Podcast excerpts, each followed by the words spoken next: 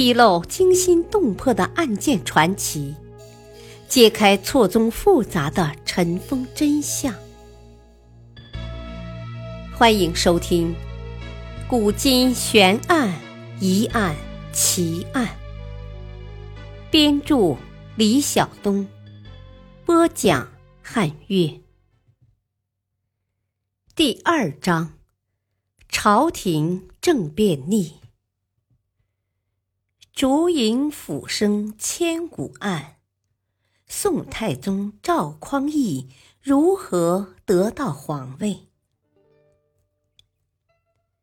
历史上的皇位继承一般都是父死子承，以兄终弟及的方式获得皇位的例子却很少。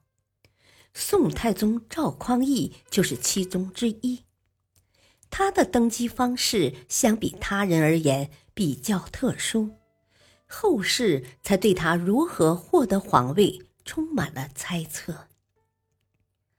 宋太宗赵匡胤是宋太祖赵匡胤的同母弟弟。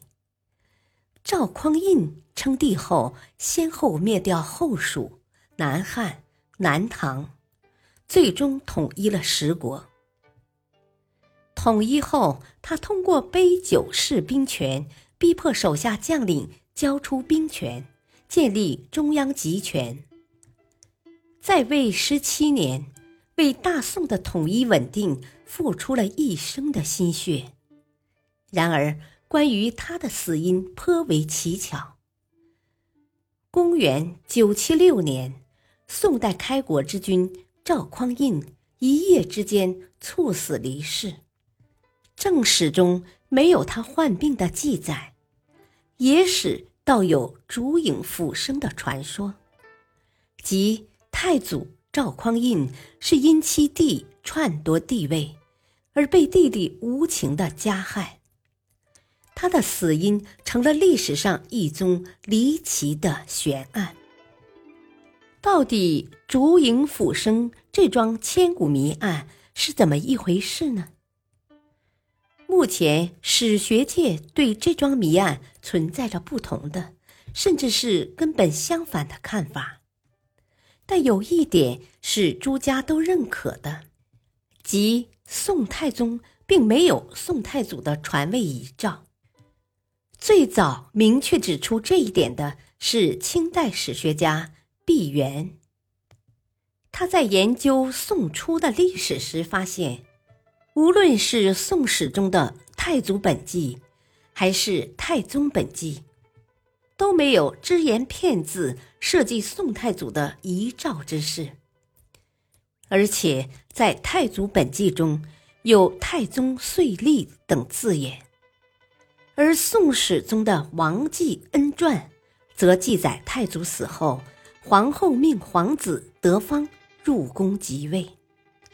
但王继恩等臣子非但不顾皇后的懿旨，然而召赵匡胤入宫即位。在辽史的《景宗本纪》中，亦有宋主匡胤卒，其弟囧及宋太宗自立的字眼。这种种的记载虽然有些差异。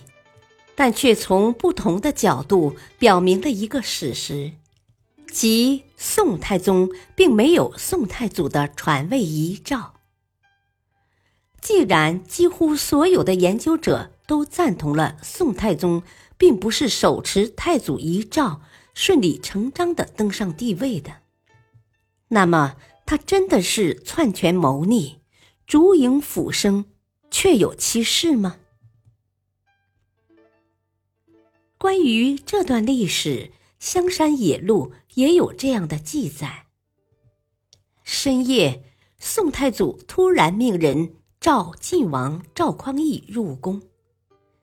赵匡胤入宫后，宋太祖屏退了左右侍从，独自与赵匡胤酌酒对饮。这很明显存在着种种疑点。为什么宋太祖要在深夜突然召赵匡胤入宫呢？难道是兄弟之间有非常重要的密事，非要这时候谈吗？而且还得屏退左右侍从。文章接下来的描述更令人疑惑难解。宋太祖手持祝斧戳地，擦擦的斧声清晰可闻。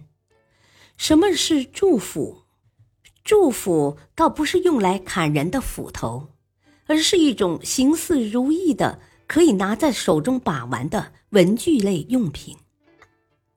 然而，按常理说，要拿着祝福戳地，宋太祖必然就要蹲下身，毕竟他不是长臂猿。可这就更怪异了。兄弟两人喝着酒，怎么会突然拿祝福戳地，还发出清晰的擦擦声？一边戳还一边喊“好自为之，好自为之”。关于这句话，有的解释是“好做”，有的解释是“好好干”。做什么？干什么呢？由于史料的记录中有着诸多疑点，便有了赵匡胤毒死兄长的说法。话说赵匡胤趁太祖不注意，便在酒里下了毒，无意喝下毒酒的太祖瞬间毒性发作，顺手拿起祝福戳向赵匡胤，但已经没有足够的力气。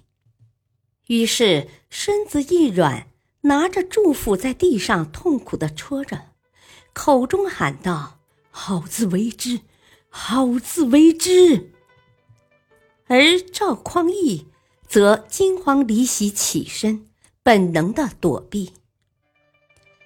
这一幕是真的吗？有没有史实可以证明？学者们通过研究史料后发现。说赵匡胤毒死太祖的说法，并没有确切的证据能够证明，大多数是一些拜官野史、捕风捉影的说法。但是太祖应该是非正常死亡的，因为依照当时皇宫的医疗条件，一般的疾病不会也绝不可能使太祖突然丧命。即使是一些疑难杂症，也有高明的御医诊治，有灵丹妙药吊着命，太祖绝不至于一夜赴黄泉。而且，如果太祖已病入膏肓，就该卧榻静静休养，侍从悉心照料，而不是深夜召赵匡胤入宫喝酒。因此。太祖是非正常死亡的可能性非常大。有些人认为赵匡胤是正统之君的人，则摆出了金贵之盟的证据进行证明。所谓的金贵之盟，是指太祖之母杜太后临死前召集了太祖、太宗以及赵普入宫，问太祖。何以能得天下？太祖说是祖宗和太后的恩德和福音。杜太后说：“你错了，若非周氏传位幼子，使得主少国疑，你怎能取得天下？你当汲取教训，他日帝位传光义，光义再传光美，光美传于德昭。”如此，则国有长君，乃是社稷之幸。太祖听完这番话，哭泣叩拜。杜太后便让赵普将自己的遗命写为誓书，藏于金柜之中。这便是赵匡胤为了证明自己即位的合法性抛出来的证据。然而，很多学者认为，金匮之盟很有可能是赵匡胤的杜撰。因为太祖如果想要传位给他，直接书写遗诏便可，怎么需要弄个金匮之盟那么麻烦呢？再加上赵匡胤即位后不久就把弟弟们罢官流放，一一死去，这让金贵之盟不得不更让人怀疑。而且赵匡胤在哥哥宋太祖死了不到一年就改元，嫂嫂死之后没按皇后之礼发丧。种种行为都让后人无法理解，这让他地位的合法性深受后人怀疑。历史话外音：在政治舞台上，当亲情遇上政治，往往就难以称得上血浓于水了。宫廷中的众多谜案，与其说是谜，不如说是阴谋。这个阴谋，普通人难以想象，但在皇族、在宫廷是再正常不过的。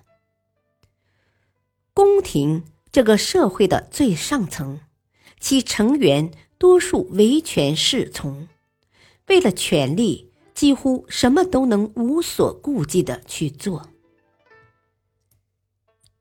感谢收听。下期播讲陈桥兵变。赵匡胤、陈桥义黄袍加身，建立新朝。敬请收听，再会。